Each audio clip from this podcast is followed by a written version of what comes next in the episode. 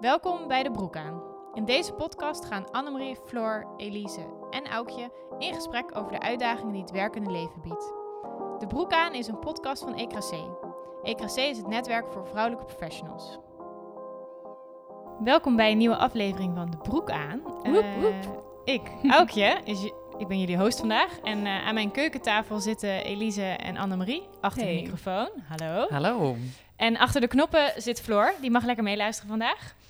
Ehm, en we gaan het hebben over generatieverschillen op de werkvloer. Ja. Ik moet zeggen, in de voorbereiding moest ik gelijk denken aan eh OK Boomer, wat helemaal hip en happening is eh, online. Ehm, daar kunnen we straks wel wat meer over vertellen, over oude generaties die bang zijn voor social media. En de uitspraken heerlijk op de werkvloer. Als jij straks ouder bent, dan begrijp Ja. je mij wel. Oh. Dan weet je wat ik bedoel. Ja. Nou, dit is gelijk lekker negatief. Hè? Goeie start. Ja. Ehm, maar dat is niet het enige wat, we willen, wat ik met jullie wil bespreken. Ehm, want er zijn eigenlijk ook wel positieve dingen aan generatieverschillen op de werkvloer. En vooral dat we van elkaar kunnen leren. Ehm, dus we gaan het eigenlijk hebben van hoe gaan we hiermee om? Eh, hoe zien we het fenomeen? Is het eigenlijk wel iets? Nou, daar gaan we het eh, straks met elkaar over hebben. En dan ben ik wel benieuwd. eh, wat is eigenlijk een generatie? Hebben jullie daarover nagedacht in je voorbereiding? Wat is een generatie? Ja, wat is een generatie? Hoe definieer je het? Ja, ik vind het wel een interessante vraag. Een, een generatie. Nou, ik moet bijvoorbeeld denken in de voorbereiding. Toen dacht ik, inmiddels begint er wel een, een nieuwe generatie de werkvloer op te komen. Waar ik dan niet meer toe behoor. Dat Hoe confronterend. We worden oud. We worden oud. Ehm, en dat was wel een moment dat ik dacht, oh ja, dat dus ja, generatie soort van in leeftijdscohorten een beetje zou ik het denk ik definiëren. Maar ik denk gewoon niet zo heel erg in generaties. Oké. Ja, ik denk ook inderdaad dat je heel erg denkt aan een soort leeftijdscohorten. En ik ben natuurlijk dat ook een beetje gaan opzoeken. En ehm, volgens mij wordt het dan met name een beetje neergezet als een generatie is dus een groep mensen die je kan afbakenen omdat zij met elkaar bepaalde evenementen hebben Ja, meegemaakt die tekenend zijn voor hun visie op de wereld, zoals een oorlog of. De opkomst van het internet of TikTok of zo. Ja, Ja, ze of noemen dat- 9-11 of zo. Ja, ze noemen het trendbreuken. Dus eigenlijk wat echt een Oh. soort van switch maakt in, eh, in een visie op het leven. Eh, en het is gewoon een groep mensen die in dezelfde periode geboren zijn. En hoe dat afgebakend wordt, ja, dat slaat natuurlijk nergens op. Want als Ja. jij in 1995 bent geboren, hoor je misschien wel tot de ene generatie. en in 96 weer Ja, niet. nee. En dat is natuurlijk dat is een Ja. beetje ingewikkeld aan dit onderwerp. Ehm, en eh, wat ik er zelf ook over heb gelezen, is dat vooral mensen het heel fijn vinden om vanuit die groepen te kunnen praten. Dus Ja. dat je een beetje dat wij-zij krijgen. Ehm, dus dat het makkelijker is om te definiëren waarom mensen soms verschillend over dingen denken. Gewoon lekker in-group, out-group thinking. Heerlijk. Heerlijk. Ja. Zo uniek. Ja, ik, ik ben ook nog steeds aan het kouwen op jouw introductie, Aukje. Want dat oké, boomer. Ja, ik weet dus nog steeds niet helemaal waar dat op slaat. Ik heb het gewoon helemaal gemist. En op een gegeven moment kwam het ook heel veel langs. Ja, ik zie jullie allebei naar me kijken, zo van welke wereld leeft Onder welke steen heb je Ja? Ja. Maar het is, dat duurde ook, ja, volgens mij is het een soort van grap naar een oudere generatie, weet je wel. Van oké, Ja. boomer, eh, denk jij lekker dat, maar de wereld zit zo in elkaar. Maar ook voordat ik dat een beetje in de smiezen had, joh. Ja, eh, echt. Ja, het is vooral het, wat het hele begrip is. Het komt een beetje voor. Het is gericht op de generatie babyboomers. ja. Eh, ik kom zo wel even over wel- welke jaar. Ja, bij mij gaat het meteen in mijn hoofd al babyboomers. Wie zijn ook alweer de babyboomers? Ja, dat is dus maar? van eh, 1940 tot 1955. Oké. Dus een heel groot deel die boomer wordt genoemd, dat zijn vaak geen boomers, want dat zijn de mensen die boven 55 zijn geboren. Eh, maar het komt eigenlijk, het is online een beetje ontstaan om dus een tegenreactie te geven op een generatie die eh, zich ehm, eigenlijk eh, kritisch uit over nieuwe ontwikkelingen. Dus hoe er Ja. tegen Ja. Black Lives Matter wordt aangekeken, maar ook Oh ja. social media of eigenlijk veranderingen in de maatschappij die zich daar dus, nou ja, vooral niet eh, willen veranderen. Nee. En daar komt de grap Oké Boomer vandaan. En het is Oh. eigenlijk heel groot geworden door een TikTok-filmpje. Oh ja? Eh, ja, waarbij een, ehm, een man rond de 60, wit, eh, dus een hele tirade geeft over jullie jonge mensen gaan nog wel eens begrijpen hoe de wereld in elkaar zit. En, Oh, en daar je- is de reactie op ja, en daarvan heeft een, een ehm, ja, ik denk dat het een millennial was. Eh, dus onze generatie, de dertigers, die daar eigenlijk een, heeft hem eh, laten, zijn betoog laten doen. En vervolgens een briefje ernaast gezet met oké boomer. En met haar hoofd echt soort van super verveeld. En dat is helemaal viral gegaan. En nu wordt dit Oh. Nou ja, zelfs in Nieuw-Zeeland heeft een jonge parlementariër het gebruikt tijdens een debat. Weet je, het is echt superleuk. Die gewoon iemand wilde ehm, iets, iets, iets zeggen eigenlijk. En toen heeft ze gewoon gezegd: Oké, boomer. En toen ging ze verder met haar verhaal. Echt geniaal filmpje. Eh, ik, we zullen hem even in de show notes zetten. Ja, wat goed. Dus daar komt hij vandaan. Ehm, dus, eh, maar daar gaan we niet de, de hele aflevering over oké boomers hebben, want die hele generatie voelt zich nu aangevallen. En het is ook wel dat het zich nu ontwikkelt verder dan die generatie, maar gewoon mensen die niet eh, tegen verandering Ja, kunnen precies, en ja. zich, eh, nou ja. Ja. daar is het eigenlijk eh, op gericht. Dus als de luisteraar nu dacht, ik wist ook niet waar het voor stond. You're not the only one. Maar nu weten we het wel. Ehm, ik ben wel even benieuwd of jullie een beeld hebben van wat zijn de verschillende generaties op dit moment. Want Elise, jij zegt net al dat er alweer een generatie achter ons aankomt. Ja, dat gevoel heb je dan een beetje, weet je Ja. wel. Maar ja, als je vraagt, ja, volgens mij is er eh, generatie X, Y, Z of zo. Ja, ik heb ook geen idee wie.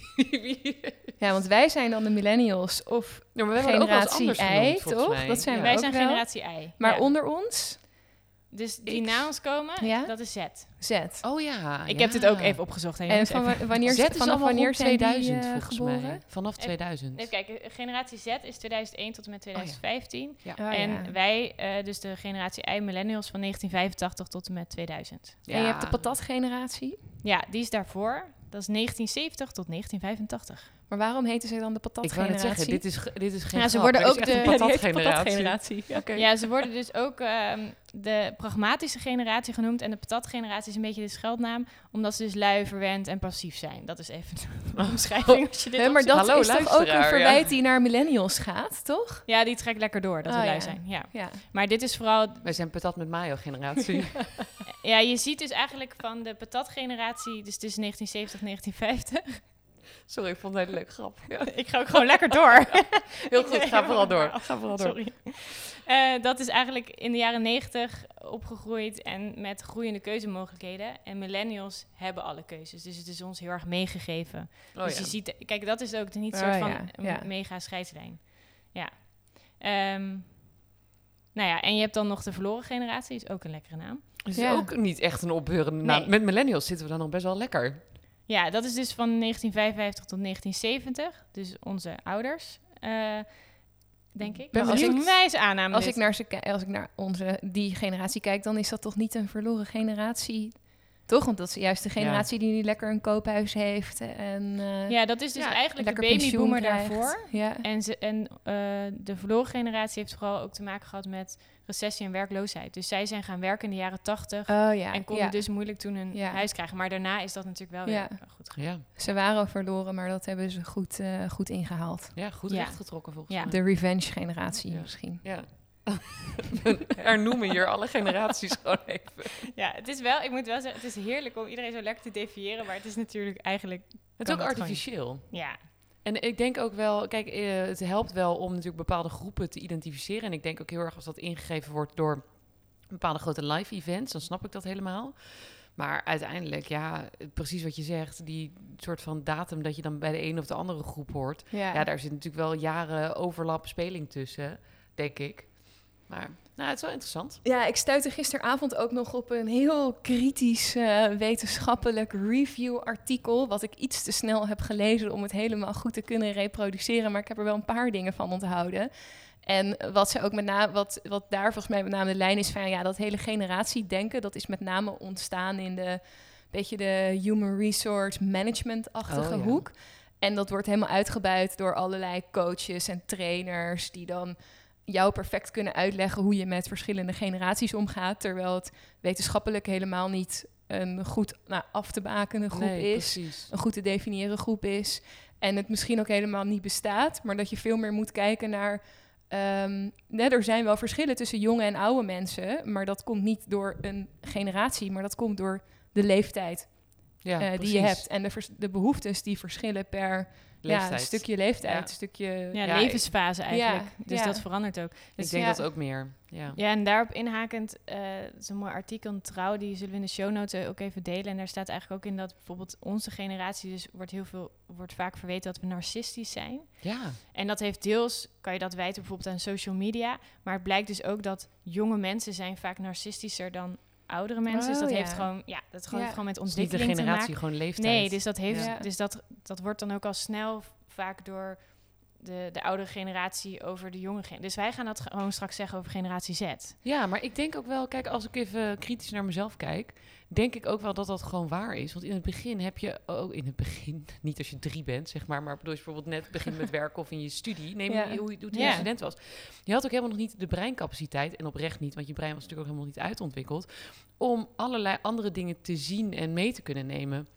En naarmate je ouder wordt, zeg maar, en heb je meer die, die, die breinontwikkeling gehad, maar heb je ook gewoon de capaciteit om te denken: oké, wacht, ik heb dit soort situaties al een keer meegemaakt. Ik begrijp wat de impact daarvan is. Hoe zou ik dit anders aan kunnen pakken? Ja, en als je gewoon niet jong bent, dan kan je dat gewoon nog niet helemaal. Ja, ja. Nee, dat klopt. Dus het is, ik denk dat een mooi voorbeeld is dat je dat op een gegeven moment je realiseert, oh, mijn, mijn relatie met mijn ouders is van twee kanten, niet alleen. Ja, Dat soort. zo'n, dat is een voorbeeld daarvan. Ja, ja, ja. zeker. Hey, misschien, eh, want we, we hebben nu allemaal disclaimers gegeven. En eh, waarom hebben we het eigenlijk over generatieverschillen op de werkvloer? Want hè, het is eigenlijk niet zo eh, zwart-wit. Maar ik denk dat het toch wel interessant is om over dit thema te hebben, omdat men dus wel graag in hokjes denkt. En het ook wel soms een thema is op de werkvloer waarbij je tegenover elkaar komt te staan, omdat je dus Ja. uit een andere generatie bent. Ehm, en daar zijn we, heb ik een paar mooie stellingen bij bedacht. Eh, en ik wil graag met de eerste beginnen. En dat is de jongere generatie, dus de millennials en de generatie Z, eh, vindt werk-privébalans belangrijker dan de oudere generatie. Dus de babyboomer en de patatgeneratie. Ja, ja, ik vraag me dat ernstig af. Dat is mijn antwoord op de stelling. Oké. Je hem toelichten of zal ik eerst naar Annemarie gaan? Nou ja, ik wil best wel toelichten. Ja. Nou, kijk, ik las de stelling en toen dacht ik, oké, interessant. Maar als ik kijk naar dus de oudere generatie op de werkvloer, die zijn veel meer gefocust op echt, zeg maar, werk-privé-balans, strikte afbakening, zeg maar, van wanneer ze werken en wanneer ze privé dingen doen. En ik denk dat de jongere generaties het heel erg zeggen, maar ook veel meer geflowt kunnen werken, zeg maar. En met flowen bedoel ik dan een beetje zo van, oh, ik ga tussen de middag even lunchen met een vriendin en ik ga daarna weer werken en dan ga ik even naar het terras en s'avonds check ik nog eventjes dit. Dus ik heb het idee dat wij een hele andere definitie van hebben. Maar ik heb hier dus geen wetenschappelijk boek of zo over gelezen. Dus Nou, ik weet niet. Ja, dus ik weet niet wat, wat, wat bijvoorbeeld Annemarie hierover gaat zeggen zometeen. Maar dit, met mijn gevoel was het meer van ik vraag het me af of het zo is. Ja. Ja, ik ehm, heb eh, eh, natuurlijk aan de ene kant op de Zuidas gewerkt. Hè, en aan de andere kant werk ik nu bij een eh, semi-overheidsinstantie, is de AFM. En ik heb het idee dat het misschien wel heel erg afhangt van de organisatiecultuur waar je in zit. Want op de Zuidas had ik het idee dat eh, de, oude, de oude generatie, hè, dat die juist ehm, alles opzij had gezet voor het werk. Oh ja. En alleen maar aan het werk, had, werk was. En dus wel thuis gewoon een vrouw had zitten. Want dat zijn natuurlijk, nou ja, voor het grootste deel eh, zijn dat mannen. eh, die een vrouw thuis had zitten die het huishouden deed en voor de kinderen zorgde. Ja, en de man was gewoon 24-7 aan, het, aan werk. het werk. Ja. En eh, bij de jongere generatie zag je veel meer van... ja, dit is toch, het schrik, dit is toch een beetje een schrikbeeld. Dit, dit wil ik helemaal niet. Zo wil ik helemaal geen invulling geven aan mijn leven. Los van het feit dat je dan als vrouw met eventueel een kinderwens... het helemaal ingewikkeld wordt. Want dan zou je een man moeten hebben die 24-7 thuis wil zitten... om op de kinderen te passen. Dus daar zag je eigenlijk wel een verschil in... ja, denken hoe je... eh, of een, een verschil in hoe je naar werk kijkt en hoeveel tijd je wil besteden aan je werk. Maar nu bij de overheid eh, heb ik juist het idee dat er ook een de oudere generatie is die veel meer denkt van, nou, het is wel welletjes. Hè? Precies, Ik, ik ga werk nu lekker, lekker, ja. 36 uur per week. Het is half zes. Ik klap mijn laptop dicht en morgen weer een nieuwe dag. Ja. En waar de jongere mensen juist meer zetten van... oké, ik wil eh, hard werken, ik wil veel leren, ik wil meters maken. Dus waar het eigenlijk een beetje andersom is. Dus ik denk dat het misschien ehm, meer van de organisatiecultuur afhangt... dan van de generatie. Ja. Uitdagende stelling dus, eh Auk, die je erin hebt Ja, gezet. ik, ik, vind- ik ben eigenlijk wel verrast door jullie, eh, door jullie reactie. Want in mijn ogen is het. Maar dat ligt inderdaad misschien aan de cultuur. Ik werk natuurlijk veel met dokters. En die Ja. medische wereld, nou, daar is geen eindtijd. Eh, Nee. En waar, waar het ook. Tenminste, wat ik zie is dat, het, dat we meer in een maatschappij met twee verdieners werken. Dat dat best wel een uitdaging is. Hoe, je- wat jij ook al zei, hè? Van vroeger was toch die balans anders thuis. Dus dan eh, kon je daar misschien duidelijke afspraken over maken. Ja. Eh, maar het is inderdaad, het is maar net.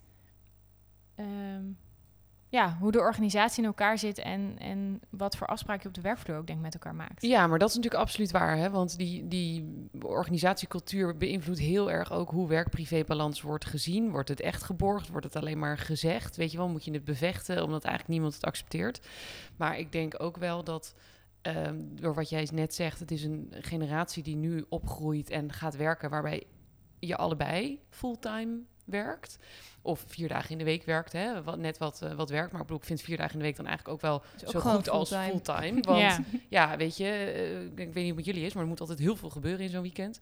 En dan heb ik nog niet eens kinderen. Ehm, maar dat, dat vraagt wel om een, een, een nieuwe inzet van ons allemaal voor die werk-privé-balans. Dus niet alleen voor vrouwen, maar ook voor mannen, Ja. dat het anders gedefinieerd moet worden. Dus ja, dus ja, dan zou je weer kunnen zeggen, het hangt wel af van deze generatie, omdat wij dat anders vorm moeten geven dan eh, de boomers, die, eh, de babyboomers, die vaak één verdiener hadden en een Ja. ander die de rest allemaal deed. En Ja. nu moet je dat samen doen. ja, en misschien de impact van social media. Ik ben wel benieuwd hoe jullie daar ook naar kijken.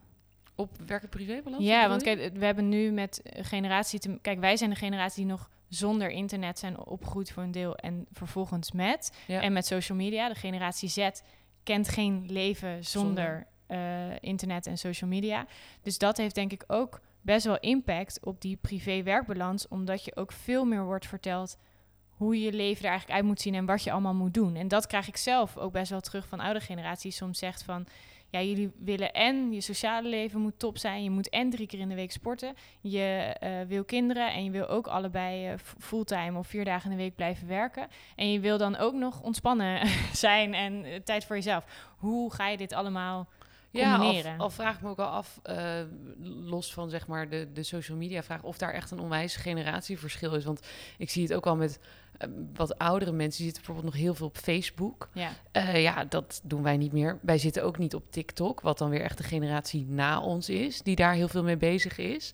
Dus ik denk dat er uiteindelijk nu is die social media ook gewoon wel door alle generaties heen gekomen. Ja, oké, misschien niet eh, de alleroudste mensen, weet je wel, eh, de 90-plussers.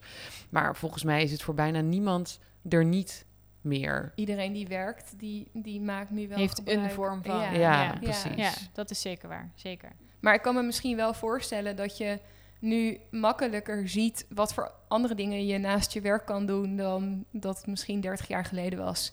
Nou ja, En dat het ook, ik bedoel, het is niet tof om een foto op social media te plaatsen dat je om 11 uur 's avonds nog eh, achter je computer aan het werk bent. En het is wel tof om een foto te plaatsen dat je met vrienden een leuk etentje in de tuin hebt. Dus misschien dat dat ook nog een beetje een aanzwengelend effect heeft. Ja, Ja, ja. zeker. Hey, mooi, eh, eh, mooi gesprek hierover. Ik waag naar de volgende stelling.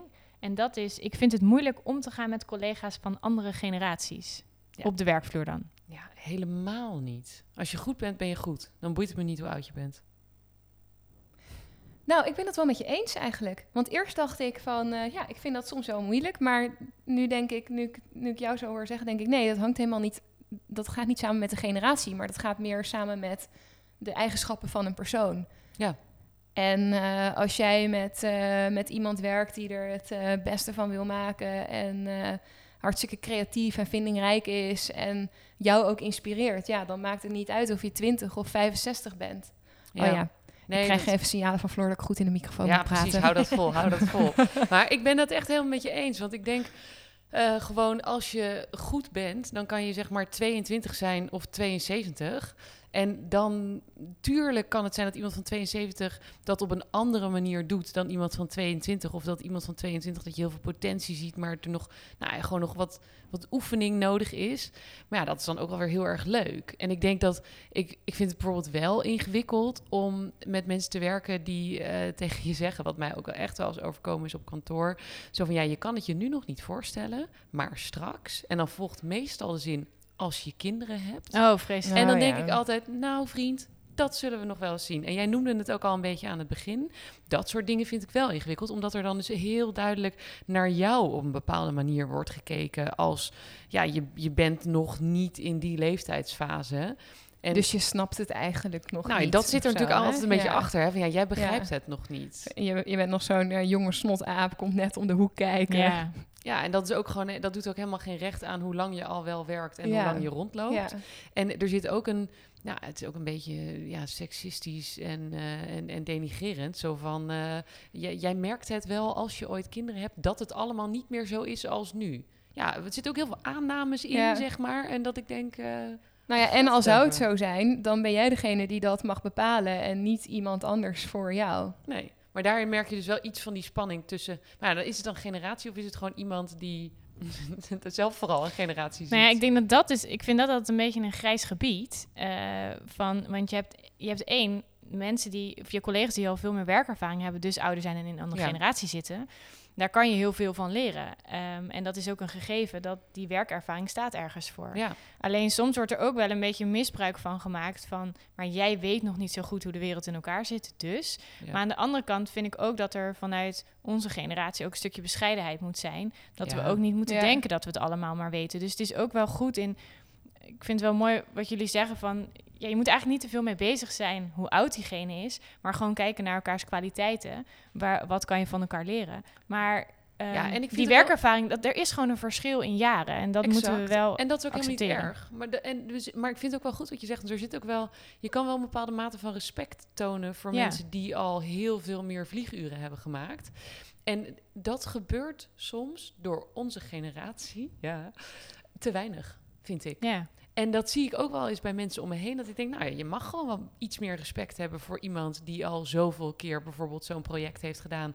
En toch veel verder daarin kan denken dan wij die het voor een eerste of een tweede keer doen. ja. En daar, Ja. dat, dat mogen we volgens mij ook best wel wat meer aanmoedigen met, eh, met elkaar. Ja, en misschien, ik, wij hebben, ik heb dus met mijn eh, jaargroep van EKC over dit onderwerp eh, al een keer gehad. En daar vonden we het ook een leuk eh, onderwerp voor, een- voor een aflevering. En wat daar ook naar voren kwam, dan gaf iemand een voorbeeld waarbij er eigenlijk een beetje een gat zit tussen twee generaties. Dus je hebt eh, eh, vooral de millennials en dan, eh, wat moet ik het even goed zeggen, de patatgeneratie en de babyboomer. En, en daartussen, dat miste eigenlijk, dus de veertigers misten eigenlijk in die organisatie. Ja. En daarin gingen dus de, de oude generatie ging zeggen, die ging een soort beleid maken. Hoe zorgen we nou dat de jonge mensen aangehaakt zijn en zich fijn voelen in de organisatie? Maar dat was heel erg een soort van top-down. eh, ja. Ja. Gingen ze dat bedenken. En eh, in het gesprek kwamen we er eigenlijk achter hoe belangrijk eigenlijk die bruggenbouwers zijn. Dus dat je al die generaties nodig hebt om goed Ja. te functioneren als organisatie, omdat je elkaar dan veel beter begrijpt. Dus die, die veertiger, om het even zo te zeggen, die kan beide kanten eigenlijk uitleggen en die verbinding ook leggen tussen die, die generaties. Vond ik een hele, vond ik eigenlijk best wel mooi dat je wel, als we het dus over diversiteit hebben, dat verschillende leeftijdsgroepen echt heel relevant is. Ja, maar David Constanza, als ik het Ja. goed uitspreek, heeft hier dus een meta-analyse op losgelaten op generatieonderzoek. En daar haakt wel een beetje in op wat jij net zei. Want hij heeft twintig onderzoeken naar generatieverschillen op de werkvloer bij elkaar gebracht. En om heel erg te kijken van, zijn er nou echte verschillen aanwezig in die generaties of niet? En hij zegt eigenlijk, nee, die zijn er niet. Of heel erg minimaal. En hij zegt, generatieschap wordt veel meer bepaald door scholing, karakter, cultuur. Dus hoe dan ook kom je uit bij dezelfde conclusie. Je hebt de mix nodig, namelijk Ja. op de werkvloer. Maar de mix wordt misschien wel bepaald door hoeveel werkervaring je hebt, hoeveel hoe jouw karakter in elkaar zit, zeg maar. Dus het is eigenlijk Ja. heel grappig, want we komen wel uit bij dat je de mix nodig hebt en dat het dus waardevol is, die generaties. Maar de aanduiding van generatie is eigenlijk, volgens in ieder geval deze onderzoeker, niet correct. nee. Omdat dat eigenlijk niet is wat mensen onderscheidt. En dan kom je misschien dus toch weer uit op die verschillende behoeftes die je hebt als je eh 20 bent of als je 40 of 50 of 60 bent. Waar je dat nu volgens mij ook heel leuk ziet, is eh, de discussies op de werkvloer over hey, hoe gaan we nu weer werken na corona? Hè? Ja. Want de meeste, nou ja, als je op een kantoor werkt, dan heb je in principe nu anderhalf jaar eh, thuis gewerkt. Hè? En nu we deze podcast opnemen, gaan sommige kantoren langzaamaan weer open. Eh, en moet iedereen eigenlijk het wiel weer opnieuw gaan uitvinden van ja, willen we dan en masse weer terug naar kantoor? Of willen we eh en masse thuis blijven werken? En het risico wat je daar hebt, en daar hadden we een hele leuke ehm, eh, sessie over van eh eh, Kilian Wawoe. En hij, nou, ik zet hem even neer als HR-specialist of soort management-specialist. En hij zei van ja, het risico wat je hebt is dat de oudere generatie, of de mensen die wat ouder zijn, ja, die hebben een lekker koophuis met een tuin. En wonen kunnen lekker thuiswerken. zeg kunnen maar. lekker thuiswerken, maar Ja. wonen ook verder weg van werk. Hè? Dus, en weten hoe het allemaal, weten hoe de hazen lopen. Dus die hebben helemaal niet zoveel behoefte om naar Naar- kantoor te gaan. Terwijl mensen die in hun eerste werkjaar zitten, misschien nog een appartement delen ergens in de stad, op vijf minuten fietsafstand van hun werk wonen, ja, die hebben juist de behoefte om naar kantoor te gaan. Maar niet alleen om daar jonge mensen te treffen, maar ook om die oudere generaties te treffen, omdat dat weer de groepen zijn waar je onwijs veel van kan leren. En dat vond ik zo'n tof inzicht. Dus hij zei ook van ja, je moet ook heel erg nadenken van hé, hey, wat heb ik als generatie weer toe te voegen aan de organisatie? En wat is dan in het belang van de organisatie als je naar dit soort vragen kijkt, in plaats van wat wil ik met mijn appartement of met mijn koophuis en wat is mijn behoefte? Ja, ja super interessant. Eigenlijk is corona een soort trendbreuk wellicht voor die volgende generatie, waar je uiteindelijk allemaal en ook voor ons hoor. Ook Wij gaan echt niet meer terug naar vijf dagen in de week op kantoor. Ook niet omdat ik dat zelf niet meer wil. Nee. Qua efficiëntie en effectiviteit van werken. En nu, ja, nu denk je echt, het is een trendbreuk, zeker. Want het wordt gewoon helemaal opgeschud. Hoe gaan we dat vormgeven? Hoeveel dagen in de week wel, niet? En dan elkaar allemaal treffen. Ja. Ja. ja. en hoe kan je nog zorgen dat mensen van elkaar leren? Want ja. als je op kantoor zit, dan kan je toch veel sneller even een vraag stellen, feedback geven. En ook waar je niet voor gaat bellen, maar wat je wel even wil vragen. Ja. Het zou echt best wel tof zijn over een jaar om dan een keer een aflevering te maken van hoe anders ziet het er nu uit. Ja, heel uh, tof na de pandemie. Hopelijk is dat dan zo. Ja, fingers crossed. Ja. hey, we hebben nog uh, één ding te doen met elkaar. En dat is uh, de powervrouw van dit moment. Ja. Uh, en ik ga beginnen bij Elise. Ja, voor mij is dat Shishani. Zij is een artiest. Um, zij zingt, maar ze heeft een hele indrukwekkende achtergrond. Ze is van Afrikaanse achtergrond, komt daar ook vandaan. En benadrukt uh, eigenlijk de verschillen tussen minorities die er zijn in haar muziek. Dus er zit een hele power boodschap in haar muziek. Geen enkel liedje is zonder boodschap. En het is ook nog eens ontzettend mooi om naar te luisteren. En ik vind dat gewoon wel heel, uh, heel gaaf. Wat mooi, wat een goede tip. Ik ga het gelijk straks luisteren. Ja. Zal ik haar naam even in de show notes zetten? Fijn. Ja. Met een uh, linkje voor Spotify. Ja, ja goeie, leuk. Um, ja, mag ik hem dan overnemen? Ja, ik, had, uh, ik was best wel onder de indruk van um, een artikel in uh, NRC, um, wat het weekend is uh, gepubliceerd op het moment dat we deze podcast opnemen. Dus als je hem luistert, is hij al een paar weken oud waarschijnlijk. Uh, maar dat, gaat, dat is een interview met Gwenda Niele en Claudia Redout, of Redout. Ik weet niet zo goed hoe ik haar achternaam uitspreek. En dat zijn twee vrouwen die um, nou ja, zijn opgeklommen tot luitenant-kolonel bij Defensie, hè, dus in het leger. En uh, dit is een heel openhartig interview over hoe zij hebben ja, geworsteld met het vrouw zijn binnen de militaire organisatie. En waarom zij dan uiteindelijk na, na nou ja, tientallen jaren toch de knoop hebben doorgehakt om daar ook weg te gaan. Vanwege oh. die, die onoverbrugbare verschillen zoals zij dat hebben ervaren. Uh, ik vond het echt een fantastisch. Uh, uh, ja, fantastisch is niet het goede woord, maar een heel indrukwekkend interview om te lezen. De one-liner was toch, uh, we moeten op onze tenen lopen? Um, ja, als vrouw bij Defensie loop je op je tenen. Ja, ja. ja dus ik denk dat we deze ook wel uh, voor de luisteraar in de show notes gaan zetten. Ja, heel nou, indrukwekkend. Ik heb nog niet gelezen. Heel benieuwd. Nou, we zijn weer aan het einde, dames. Ik vond het uh, heel interessant. Uh, genoeg stof om over na te denken. Ik wil jullie heel erg bedanken. En Floor ook, achter de knoppen. En ze trok een heel leuk gezicht. Jammer dat niemand het ziet. um, en tot de volgende keer. De Broek aan is een initiatief van ECRAC, het netwerk voor vrouwelijke professionals. Wil jij hier meer over weten? Volg ons via LinkedIn, Instagram of op onze website. Vergeet deze podcast vooral niet te liken.